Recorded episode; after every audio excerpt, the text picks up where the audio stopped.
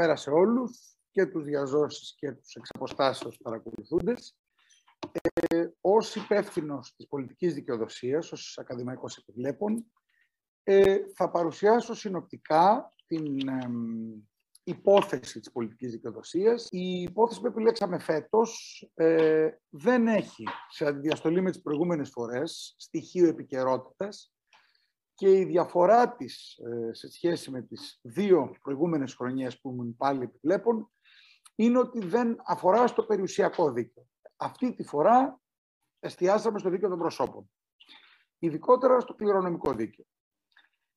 Η υπόθεση που θα χθεί προς επίλυση αφορά στο θάνατο ενός προσώπου, ο οποίος είναι ξενοδόχος, είναι επιχειρηματίας στον ξενοδοχειακό κλάδο έχει ως βασικό περιουσιακό του στοιχείο ένα ξενοδοχείο και δύο έκνα, μία κόρη και ένα γιο. Ο ξενοδόχος έχει συντάξει δύο διαθήκες. Στην πρώτη διαθήκη εγκαθιστά ως κληρονόμο το βασικό περιουσιακό του στοιχείο το ξενοδοχείο την κόρη του, με τη δεύτερη διαθήκη του εγκαθιστά ως κληρονόμο το γιο του. Από εκεί και πέρα, όπως συνήθως συμβαίνει στις οικογένειες και στις διαθήκες, αρχίζουν τα προβλήματα.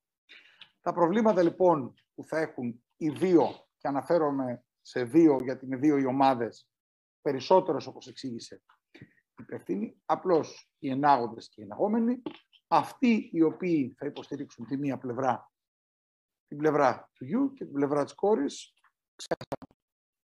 να αναφέρω ότι δύο στοιχεία ακόμη που ενδιαφέρουν είναι ότι εκτός από το ξενοδοχείο υπάρχει μία κατάθεση σε κοινό λογαριασμό, με ένα σεβαστό ποσό, μισό εκατομμύριο ευρώ νομίζω, και ότι από τον χρόνο θανάτου του ε, κληρονομούμενου μέχρι σήμερα ο γιος έχει εγκατασταθεί στο ξενοδοχείο, το δουλεύει και έχει κάνει κάποιες δαπάνες σε αυτό το ξενοδοχείο.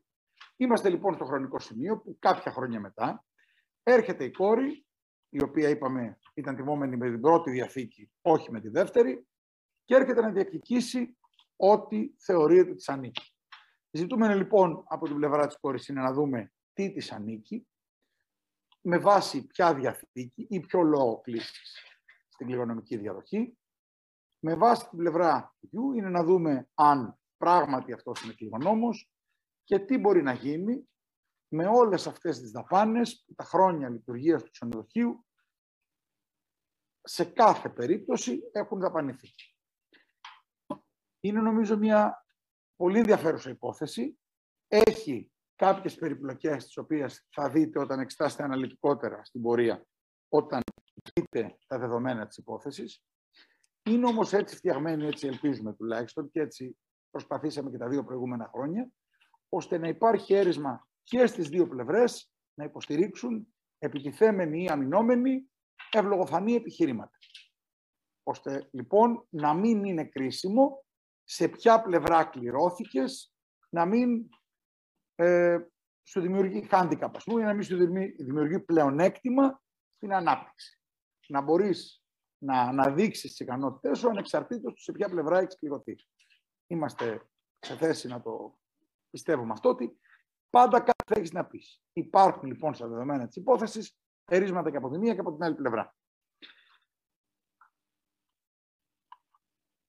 Είναι μια υπόθεση αμυγός σχεδόν κληρονομικού δικαίου, αλλά στις υποθέσεις του κληρονομικού δικαίου αντιλαμβανόμαστε ότι οι ένομες σχέσεις τι οποίες προκύπτουν αφορούν και στο κύρος δικαιοπραξιών, αφορούν και σε ενοχικές σχέσεις, σε αξιώσεις δαπανών. Οι διατάξεις από εκεί και πέρα του κληρονομικού δικαίου παραπέμπουν σε ρύθμιση στα άλλα βιβλία του αστικού κώδικα. Επομένως, είναι ευκταία και θα βοηθήσει οπωσδήποτε μια συνολική γνώση του αστικού δικαίου, επομένως απευθύνεται σε κάποιους που έχουν παρακολουθήσει κληρονομικό σε κάθε περίπτωση, αλλά που αισθάνονται άνετοι στα περισσότερα, σε όλα τα βιβλία του αστικού κώδικα. Και φυσικά, αφού μιλάμε για ένα διαγωνισμό εικονικής δίκης, όσο και αν, θα το εξηγήσουμε και στη συνέχεια, είναι προσαρμοσμένη η διαδικασία, πάντως είναι προσανατολισμένη στην τακτική διαδικασία του κώδικα πολιτικής δικονομίας, είναι λοιπόν επιθυμητή, για να μην πω αναγκαία, και η γνώση πολιτικής οικονομία τουλάχιστον στο πρώτο επίπεδο. Δεν έχουμε ένδικα μέσα, δεν έχουμε στάδιο εκτέλεσης, αλλά το στάδιο της διαγνωστικής διαδικασίας επίσης είναι σκόπιμο να, στο, στο στάδιο της διαγνωστικής διαδικασίας επίσης είναι σκόπιμο να είμαστε άνετοι.